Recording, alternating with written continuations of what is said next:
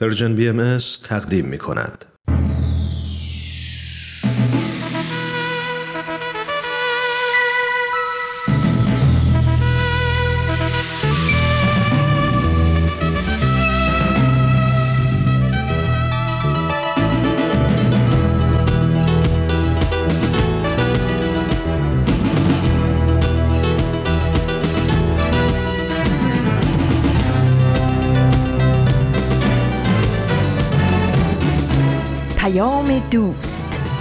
برنامه ای برای تفاهم و پیوند دلها.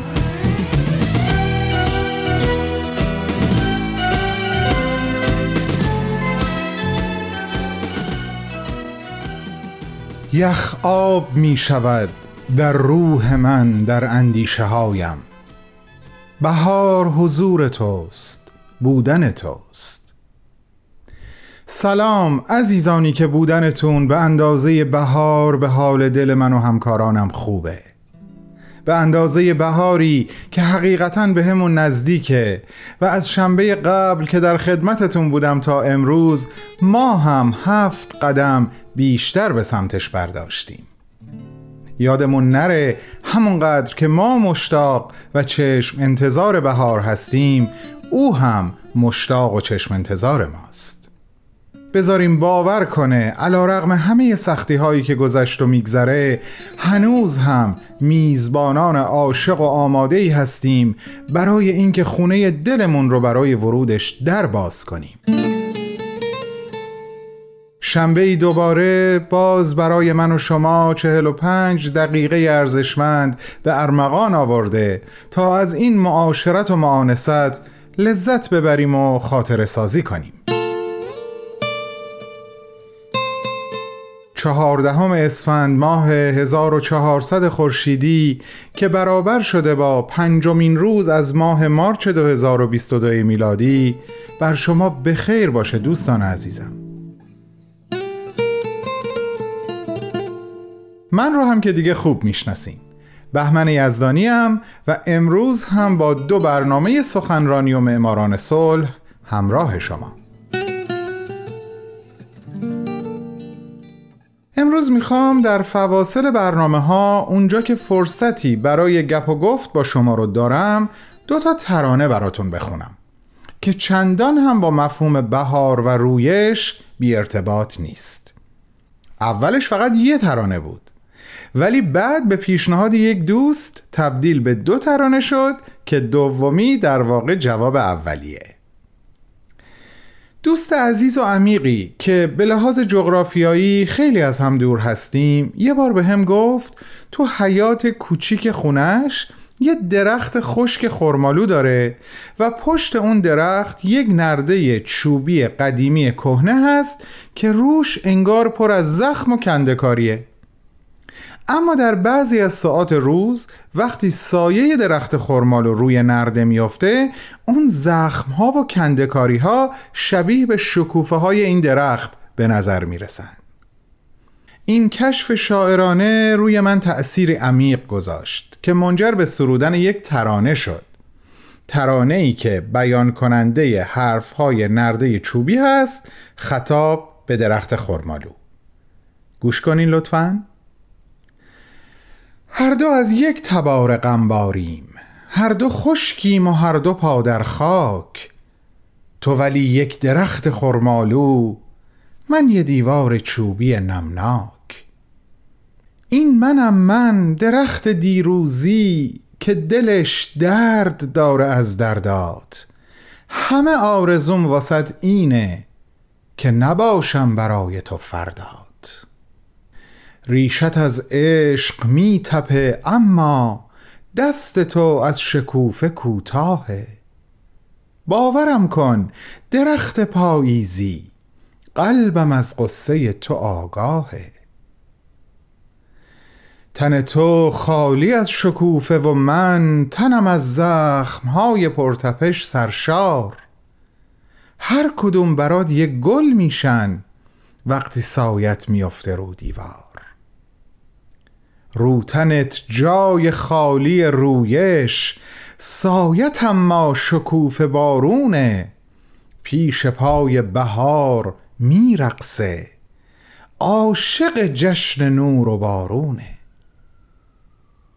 جون می‌گیره دوباره این دیوار وقتی سایت میفته رو سینم. خودم و اون درخت دیروزی زخم هامو شکوفه می‌بینم.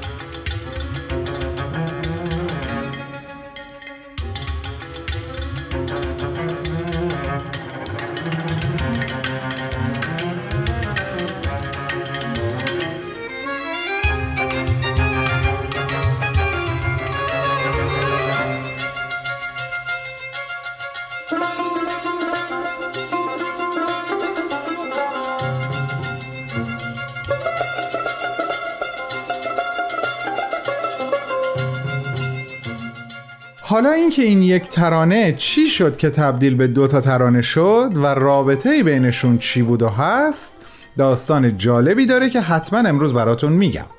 اما الان زمان پخش برنامه سخنرانیه.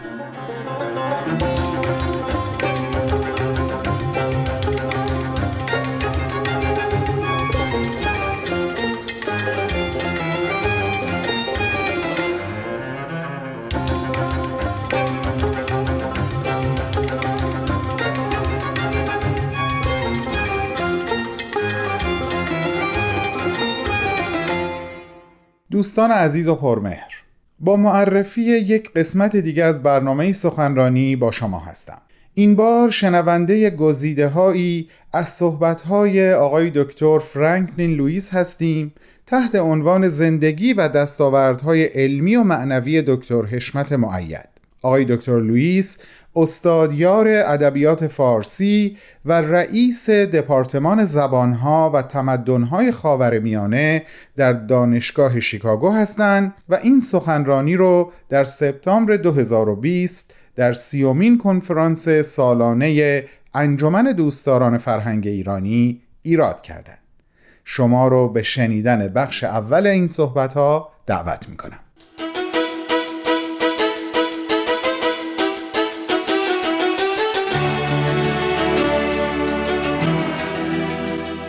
با تشکر فراوان از انجمن دوستداران فرهنگ ایران و همه دست در کارانی که این فرصت سالیانه را برای گرد هم آمدن چند هزار فارسی زبان برای گفتگو پاس داشتن فرهنگ ایران زمین در برون مرز فراهم می کنند بسیار سپاسگزارم. صحبت من امروز به یاد و خاطره استاد مشاور من دکتر حشمت معید است. ولی در این حال امید دارم که زندگی و هویت او را از سه بازتاب پژوهشگر و استاد دانشگاه ایران دوست و بهایی بررسی کنم. در نظریه intersectionality هویت اجتماعی هر فرد انسانی در تقاطع چندین شاخص یا لایه یا جانب است. جنسیت، نژاد، ملیت، مذهب، طبقه اجتماعی، زبان، مرحله تحصیلات و شمایل بدنی اوست. استاد معید استاد و دوست صمیمی من بود و قصد من این است که شرح حال زندگی و دستاوردهای کاری او را ارائه بدهم ولی در این حال کوشش دارم که شاید نمونه خاصی که اقلیت های مختلف در قرن بیستم در کشور ایران در همین تقاطع هویت تجربه کرده اند نیز باشد. استاد معید دو سال پیش چشم از جهان پوشید و با وجود اینکه فکر می کردم که او را خوب و از نزدیک می شناختم موقعی که درخواست آمد که شرح حالی به عنوان یاد بود از او بنویسم اطلاعاتی که در ذهنم بود درباره پدیده های عمر شخصی او تاریخچه زندگی خیلی کلی و غیر منسجم بود. خودم رو قاصر می دیدم چرا این مسائل را از استادم هیچ وقت نپرسیده بودم؟ استاد معید پایان نامه دکترای خود را قبل از اینکه این بنده به دنیا بیایم به انجام رسانده بودند و به فکر من نمی رسید یا جرأت نمی کردم از ایشان درباره زندگی و شرح حالشان بپرسم. پرسش های زیادی برایم بی پاسخ مانده است. به قول مولانا جلال الدین چه دانم های بسیار است لیکن من نمی‌دانم. اصولا ایشان هم درباره خودشان صحبت نمی کردن مگر طی روایتی از دیدار خود با یکی از بزرگان ادبیات یا استادهای او در تهران و آلمان؟ در حاشیه گاهی ذکری از خود می‌کردند که چرا و چطور و کجا این ملاقات اتفاق افتاد. های استاد و نامه های او و دیگر اوراقی که از ایشان به جا مانده الان به دست من رسیده است. چندین بار با خانم روت معید بیوه گرامی استاد و با بعضی از دوستان و همکاران و اقوام او مکالمه و مکاتبه کردم و می‌بینم که شاید کتابی مفید در مورد هویت چند لایه او می‌توان نوشت. پژوهشگر بود. پژوهشگری در قرن بیستم که رتبه استادی در دانشگاه داشت. یعنی کسی که مسئولیت به روش علمی و رشته خاص ادبیات و تصوف ایران دارد و به موقعیت خاص تطور معلومات و شیوه تحقیق و فرضهای معرفت شناسانه این رشته. در آن واحد فرد دانشگاهی بود و برای تدریس دانشجویان شدیداً مسئولیت احساس می‌کرد. ولی این مسئولیت همیشه و همه جا یکسان نبود. روش تحصیل و تدریس در مدت هفتاد سالی که او مشغول این کار در چند فرهنگ متفاوت یعنی ایران و آلمان و ایتالیا و آمریکا بود در حال تحول و تطور بود. حشمت معید استاد ادبیات در دانشگاه بود و پژوهشگر در جهان ادبیات هم ادبیات کهن و هم ادبیات معاصر مخصوصا در ادبیات فارسی. و در بهله دوم به عربی و آلمانی و انگلیسی و همچنین به زبان شناسی و به ویژه واژه شناسی و فرهنگ نویسی. حالا چند تا سلاید برایتون درست کردم که الان روشن کنم. حشمت ماید فردی ایرانی بود که در جوانی از ایران خارج شد. در اوایل دوره محمد رضا شاه. رشته ایران شناسی را در دانشگاه های غرب تکمیل کرده و شروع به تدریس کرد. گرچه از اقلیت های مذهبی ایران بود کلیمی نژاد و عضو جامعه بهایی عشق او برای زبان و فرهنگ و مردم ایران چنان در وجود او سرشته بود که تعصب گاه و بیگاه هم میهنان و سالیان دوری عاقبت قربت از وطن افتخار ایرانی بودن و علاقه او را به ایران نه تنها سوس نکرد بلکه راسخ و پایدارتر ساخت. اما بار غم سنگینی بر دوش او گذاشت وقتی که می‌دید بعد از سال 1357 دوستان و همکاران و همکیشان او در ایران از دانشگاه اخراج شدهاند. از طرف دیگر خود استاد همکاران و دانشجویان او در آمریکا در رشته های ایران شناسی رفت و آمدشان به ایران قطع شد و نسل دانشجویان او مانند این جانب که ادبیات فارسی یا دیگر رشته های ایران شناسی را انتخاب کرده ایم در این درد نیز شریک شدیم و در سایه روابط ناسازگار آمریکا و ایران و حالا هم کووید 19 کار می‌کنیم. آنطور که باید رفت و آمد به ایران نداریم. در نتیجه زبان فارسی را با انسجام و متانت و با واجه های روز صحبت نمی کنیم حافظ اسرار الهی کس نمی‌داند. خموش از که می‌پرسی که دور روزگاران را چه شد؟ معتقدات مذهبی استاد معید در هویت او نیز بینهایت قوی و بارز بود اگرچه او در خردسالی در پای پدر تورات می‌خواند و مادر بزرگ را به کنیسه همراهی می‌کرد در این حال به کلاس های درس اخلاق باهایی می‌رفت از عنفوان جوانی عضو فعال جامعه باهایی بود و بابت این هم مورد اذیت و آزار قرار می گرفت. بعدها در جامعه باهایی در آلمان، ایتالیا و شیکاگو فعال بود. به عضویت اولین محفل روحانی ملی بهاییان ایتالیا منتخب شد و در آمریکا سالیان سال عضو محفل روحانی بهاییان شهر شیکاگو بود.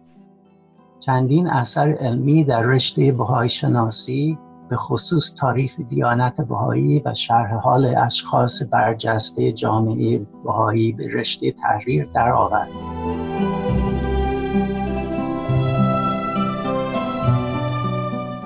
عزیزان همراه شما شنونده بخش اول از سخنرانی آقای دکتر فرانکلین لوئیس هستین با عنوان زندگی و دستاوردهای علمی و معنوی دکتر حشمت معید پس از چند لحظه کوتاه به صحبتهای ایشون برمیگردیم. با ما باشید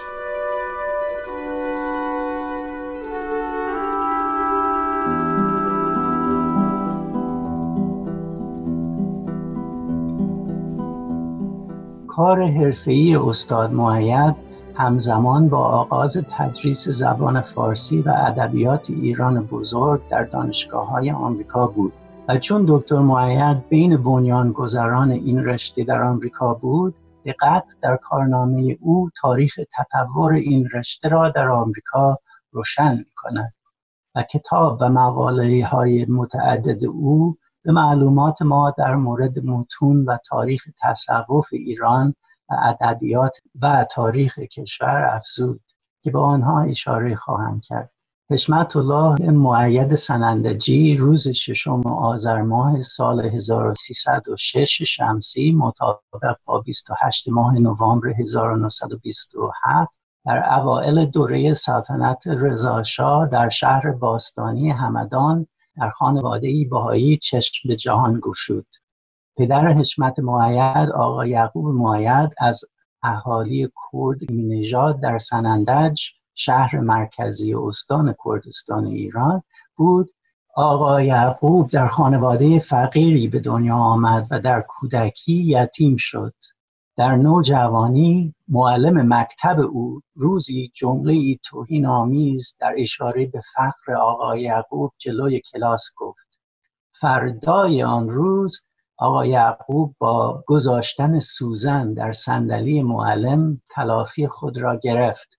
و مجبور شد از شهر سنندج فرار بکند پیاده به همدان آمد و بالاخره دکانی در بازار همدان گرفت و مشغول خرید و فروش پارچه شد در آن زمان پارچه از شهر منچستر در انگلیس به عراق می آمد و از آنجا با کاروان شطور به کرمانشاه و همدان و عاقبت به تهران می رسید.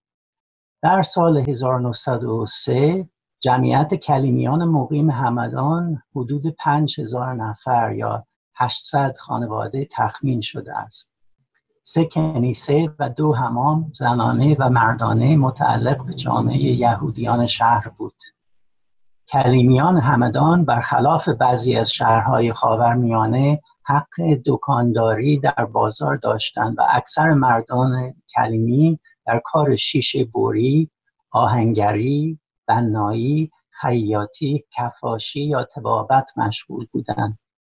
طی سالهای 1880 تا 1920 میلادی تقریبا اواخر دوره قاجار هزاران نفر کلیمی در همدان به دیانت بهایی گرویدند گویا در اثر ملاقات با دو نفر بهایی کلیمی نژاد که به دکان آقا یعقوب می آمدند او هم به دیانت بهایی گروید آقا یعقوب علاوه بر فارسی به زبان کردی صحبت می کرد و با الفای عبری نیز نامنگاری می کرد.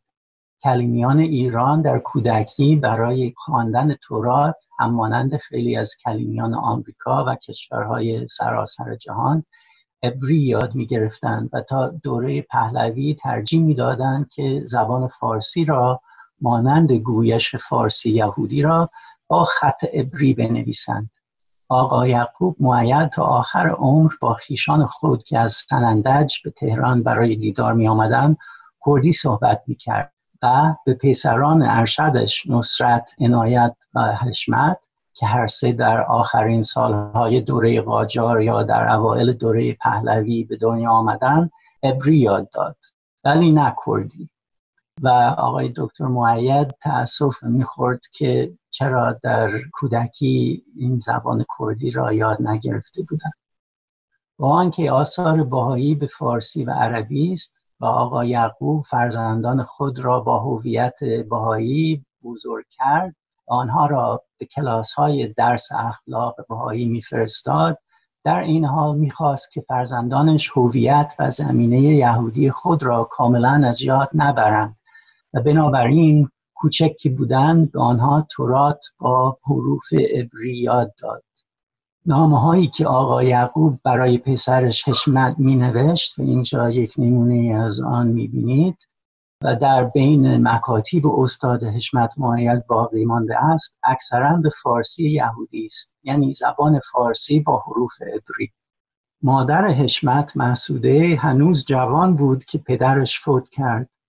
او زود ازدواج کرده هرگز مدرسه نرفت که خواندن و نوشتن یاد بگیرد مسعوده مانند شوهرش آقا یعقوب دیانت بهایی را پذیرفت. اما مادر مسعوده استر بر دیانت یهودی ماند و برای عیدهای روش و یوم کیپور اعضای بهایی خانواده او را به کنیسه می بردند. حشمت فرزند سوم از هفت فرزند بود. با برادران و خواهران مخصوصا دو برادر بزرگتر خود خیلی نزدیک بود. عنایت به نصرت اول در تهران و بعدها در اتیوپی و مراکش در روستاها و در بین تنگ دستان مشغول تبابت شدند تا اینکه دولت مراکش بهاییان را به جرم بهایی بودن متهم ساخته و در سال 1983 و 1984 تعدادی از بهایان از جمله برادر معید و خانم او را دستگیر و زندانی کردند. پس از ماها در زندان از کشور مراکش اخراج شدند و به فرانسه و لوکسمبورگ مهاجرت کردند. آقا یعقوب و مسعود خانم صاحب چهار فرزند دیگر هم شدند. جمعا چهار پسر و سه دختر. که متاسفانه کمی وقت اجازه نمی‌دهد درباره آنها صحبت کنیم.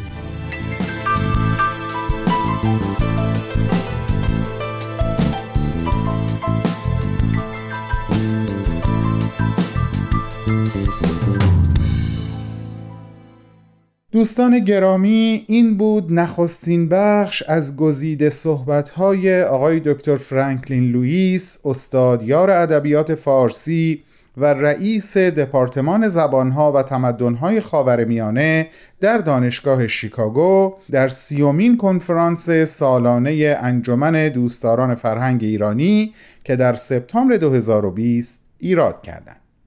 همکاران من مجموعه چهار قسمتی از سخنرانی ایشون رو تهیه کردند که امروز قسمت اولش تقدیمتون شد. شنبه هفته آینده با ما باشید برای شنیدن قسمت دوم. اکسیر معرفت.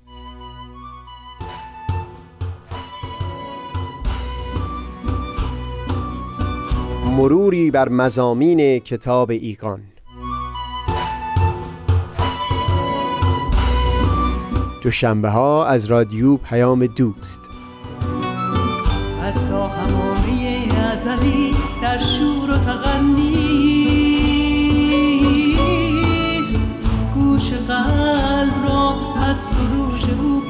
بحر مکن. از تا همامه ازلی در شور و تغنیست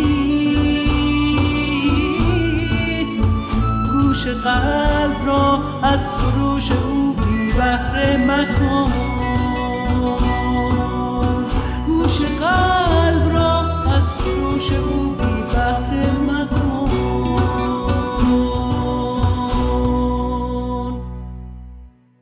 خیلی خوش برگشتین عزیزان. سری برم سراغ ادامه ماجرا. یه چند روزی که از پخش این ترانم تو صفحات شخصی مجازی من گذشت یه پیغام مهم از یکی از دوستانم دریافت کردم مبنی بر اینکه خب ما حرفای نرده چوبی به درخت خرمالو رو شنیدیم بهمن. حالا به نظرت وقتش نیست درخت خرمالو جواب نرده رو بده؟ پیغام از این بهتر و چالش برانگیزتر نمی‌شد.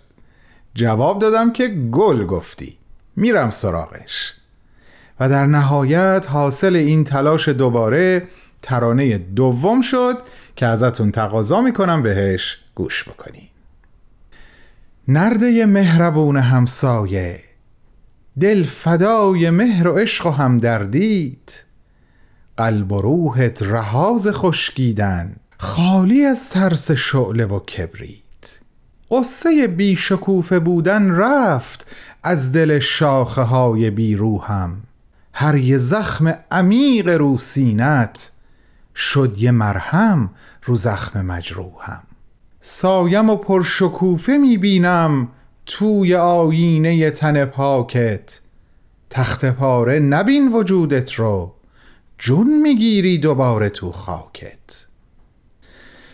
تن خشکم اگرچه پاییزی ریهام از بهار پر میشه. خشکی شاخه ها ملالی نیست غرق خون رگای این ریشه. ریشه هام قلب خاک و میشکافن می‌رسن به تو با صد سوقات آب و نور و هوای رویدن میرسونن به خاک زیر پات تا مبدل به گل بشن زخمات با شب و روزگار سخت می‌سازم. بی شکوفه ام ولی با عشق از تو من یک درخت می‌سازم. خیلی ممنونم که این دوتا ترانه رو گوش کردید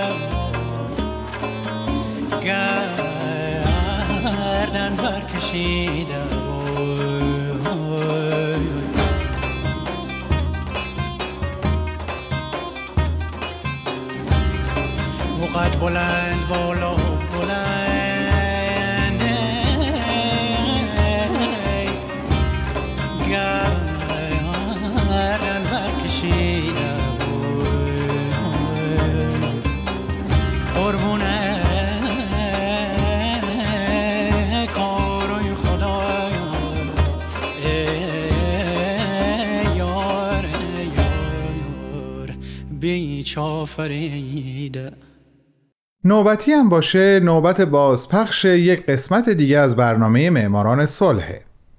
بریم به اتفاق هم اونو گوش کنیم. من برای گفتن حرفای پایانی و خداحافظی بهتون برمیگردم. جایی نرینا.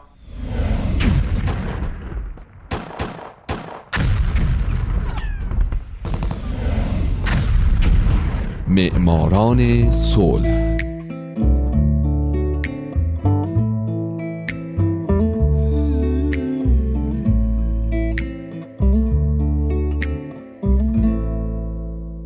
اینجا رادیو پیام دوسته و شما درست در همین لحظه دارید پنجاه و سومین قسمت معماران صلح رو میشنوین.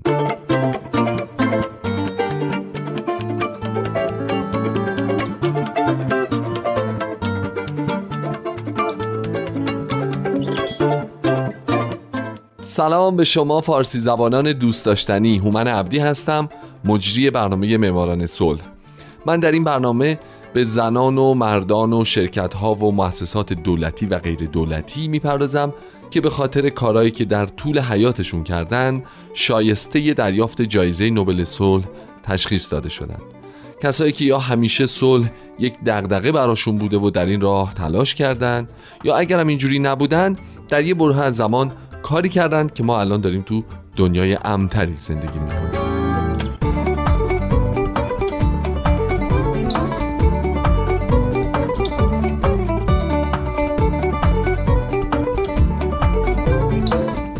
این هفته سال 1953 میلادی جورج مارشال.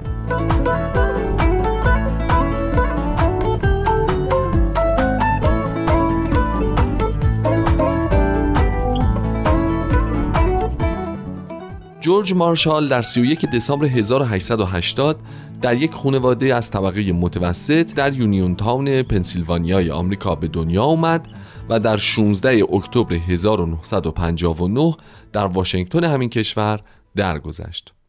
او یک نظامی، رئیس ستاد ارتش، وزیر امور خارجه و وزیر دفاع ایالات متحده آمریکا بوده و تا دلتون بخواد تو جنگ های مختلف شرکت داشته.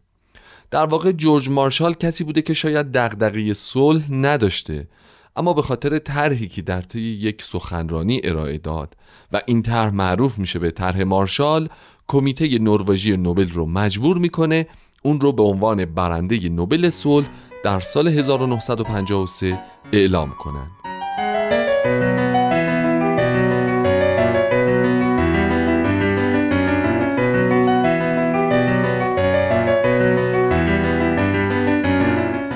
خونواده جورج یکی از قدیمی ترین خونواده های اهل ویرجینیا بودند و با اینکه از ثروت اونچنانی برخوردار نبودند اما بسیار اصیل بودند و به تربیت بسیار اهمیت می‌دادند. همین باعث تبدیل شدن جورج به یک مرد راسخ قوی میشه. اما خیلی قبلتر از اینها جورج تحصیلات مقدماتی خودش رو در محل سکونتش به پایان میرسونه و بعد میره به مؤسسه نظامی ویرجینیا و از همونجا فارغ تحصیل میشه. خیلی نمیگذره که مارشال به درجه سطوان دومی در ارتش در میاد و تا جنگ جهانی اول سمتهای مختلفی به او سپرده میشه چه در کشورش آمریکا و چه در فیلیپین. مارشال در طی جنگ آمریکا و فیلیپین به عنوان رهبر دسته پیاده نظام و فرمانده گروهان انجام وظیفه می‌کنه و همزمان در زمینه جنگ مدرن هم آموزش میده.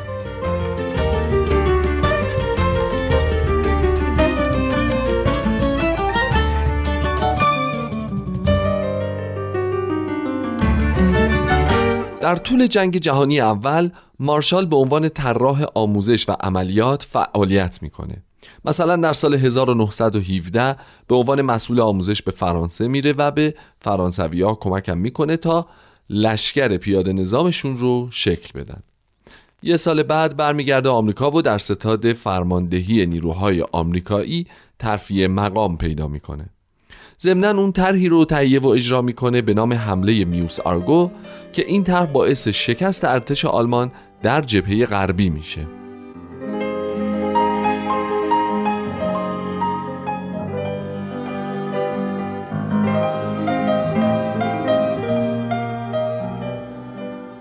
بعد از جنگ جهانی اول و تا قبل از جنگ جهانی دوم جورج مارشال عهدهدار سمت‌های مختلفی در ارتش بود. او در سال 1919 آجودان جان پرشینگ مافوق و معلم خودش میشه و بین سالهای 1920 تا 24 که پرشینگ رئیس ستاد ارتش بود مارشال سمت‌های مختلفی رو به عهده می‌گیره به خصوص سمت‌هایی در زمینه آموزش و تدریس جنگ مکانیزه و مدرن.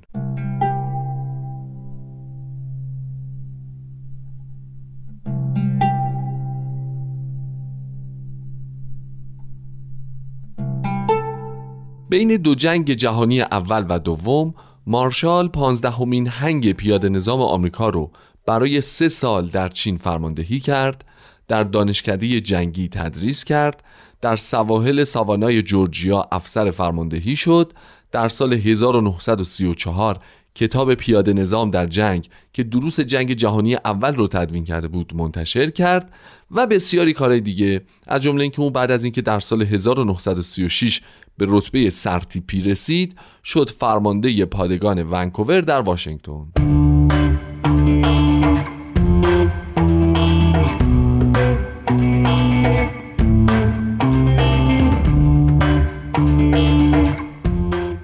جورج مارشال دیگه اونقدر مشهور و معتبر شده بود که دعوت شد به کنفرانس پرزیدنت روزولت در کاخ سفید برای حمایت از کمک رسانی به جنگ به خصوص در حمایت از انگلستان. در اونجا روزولت پیشنهاد داد که برای انگلستان هواپیما فراهم و فرستاده بشه که این طرح روزولت مورد حمایت همه اعضای شرکت کننده قرار گرفت الا جورج مارشال. او در همونجا مخالفت خودش رو اعلام و دلایل خودش رو هم بیان کرد. این باعث شد که روزولت از مارشال خوشش بیاد و مارشال بشه رئیس ستاد ارتش تا آخر جنگ جهانی دوم در سال 1945 هم این مقام رو همچنان بر داشت.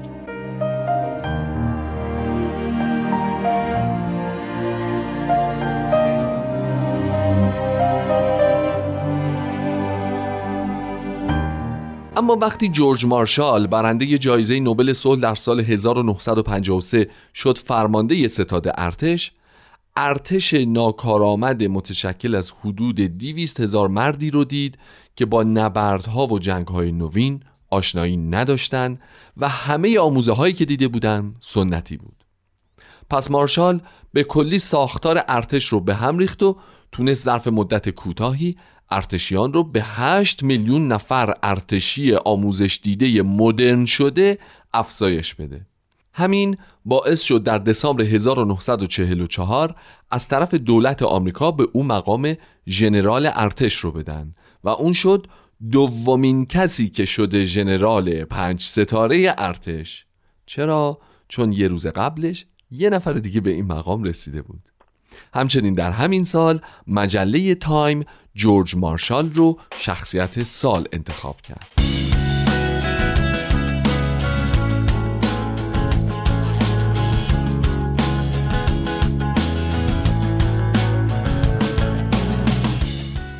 دو سال بعد از جنگ جهانی دوم پرزیدنت ترومن مارشال رو به عنوان وزیر امور خارجه منصوب کرد و تو همین موقع ها بود که جورج مارشال طرحی رو پیشنهاد داد که این طرح به عنوان موفقیت آمیزترین پروژه سیاست خارجی آمریکا بعد از جنگ جهانی دوم شناخته میشه. طرح مارشال. جورج مارشال معتقد بود جهان نباید اشتباه بعد از جنگ جهانی اول رو تکرار بکنه و آمریکا باید به جای تحریم ها علیه اروپا اروپا رو بازسازی بکنه و بدین ترتیب کمونیست رو هم همزمان کنترل بکنه. مارشال معتقد بود انسان مرفه یا دست کم امیدوار به زندگی در رفاه به سوی تمامیت خواهی جذب نمیشه. در طرح مارشال هدف اصلی ایالات متحده القای امید از دست رفته به مردمان اروپا بود و تفاوت این طرح با برنامه های مشابه این بود که رهبری فعالیت های بازسازی رو باید خود اروپایی ها بر عهده داشته باشند. این طرح تصویب شد و آمریکا کمک های مالی بسیاری به دست کم 16 کشور اروپایی کرد تا به بازسازی خودشون بپردازند. به خاطر همین طرح مارشال دوباره در سال 1947 شد مرد سال نشریه تایم و البته همین طرح بود که برای او جایزه نوبل صلح رو به ارمغان آورد در سال 1953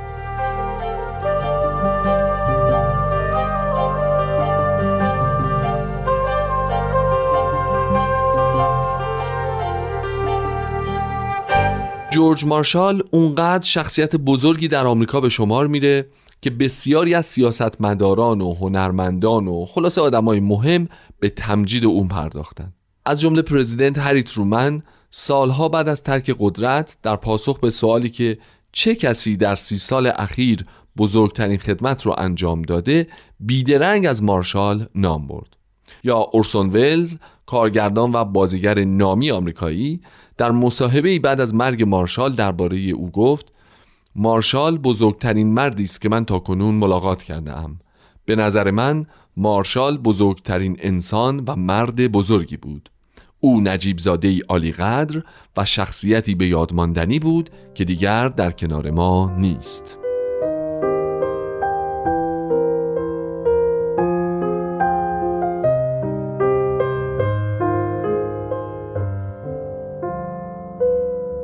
دوستای عزیز این پنجاه و سومین معماران صلح که اختصاص داشت به جورج مارشال برنده جایزه نوبل صلح در سال 1953 رو هم شنیدین. هفته بعد با یک معماران صلح دیگه با شما همراه میشم. من هومن عبدی هستم و امیدوارم شمایی که امروز یکی از شنوندگان برنامهم هستین در آینده یکی از برندگان نوبل صلح باشید. شاد باشید و خدا نگهدار.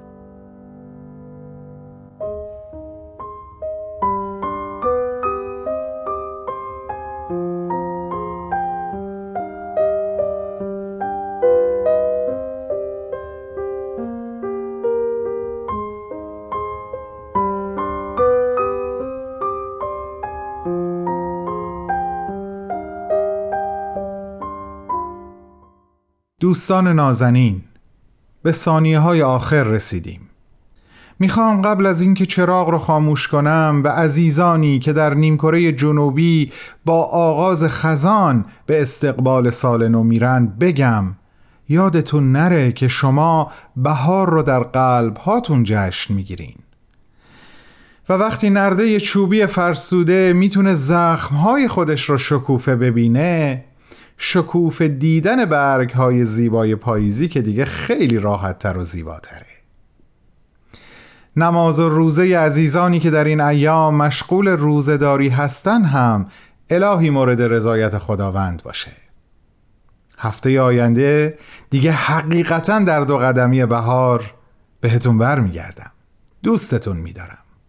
شاد باشید و خداحافظ.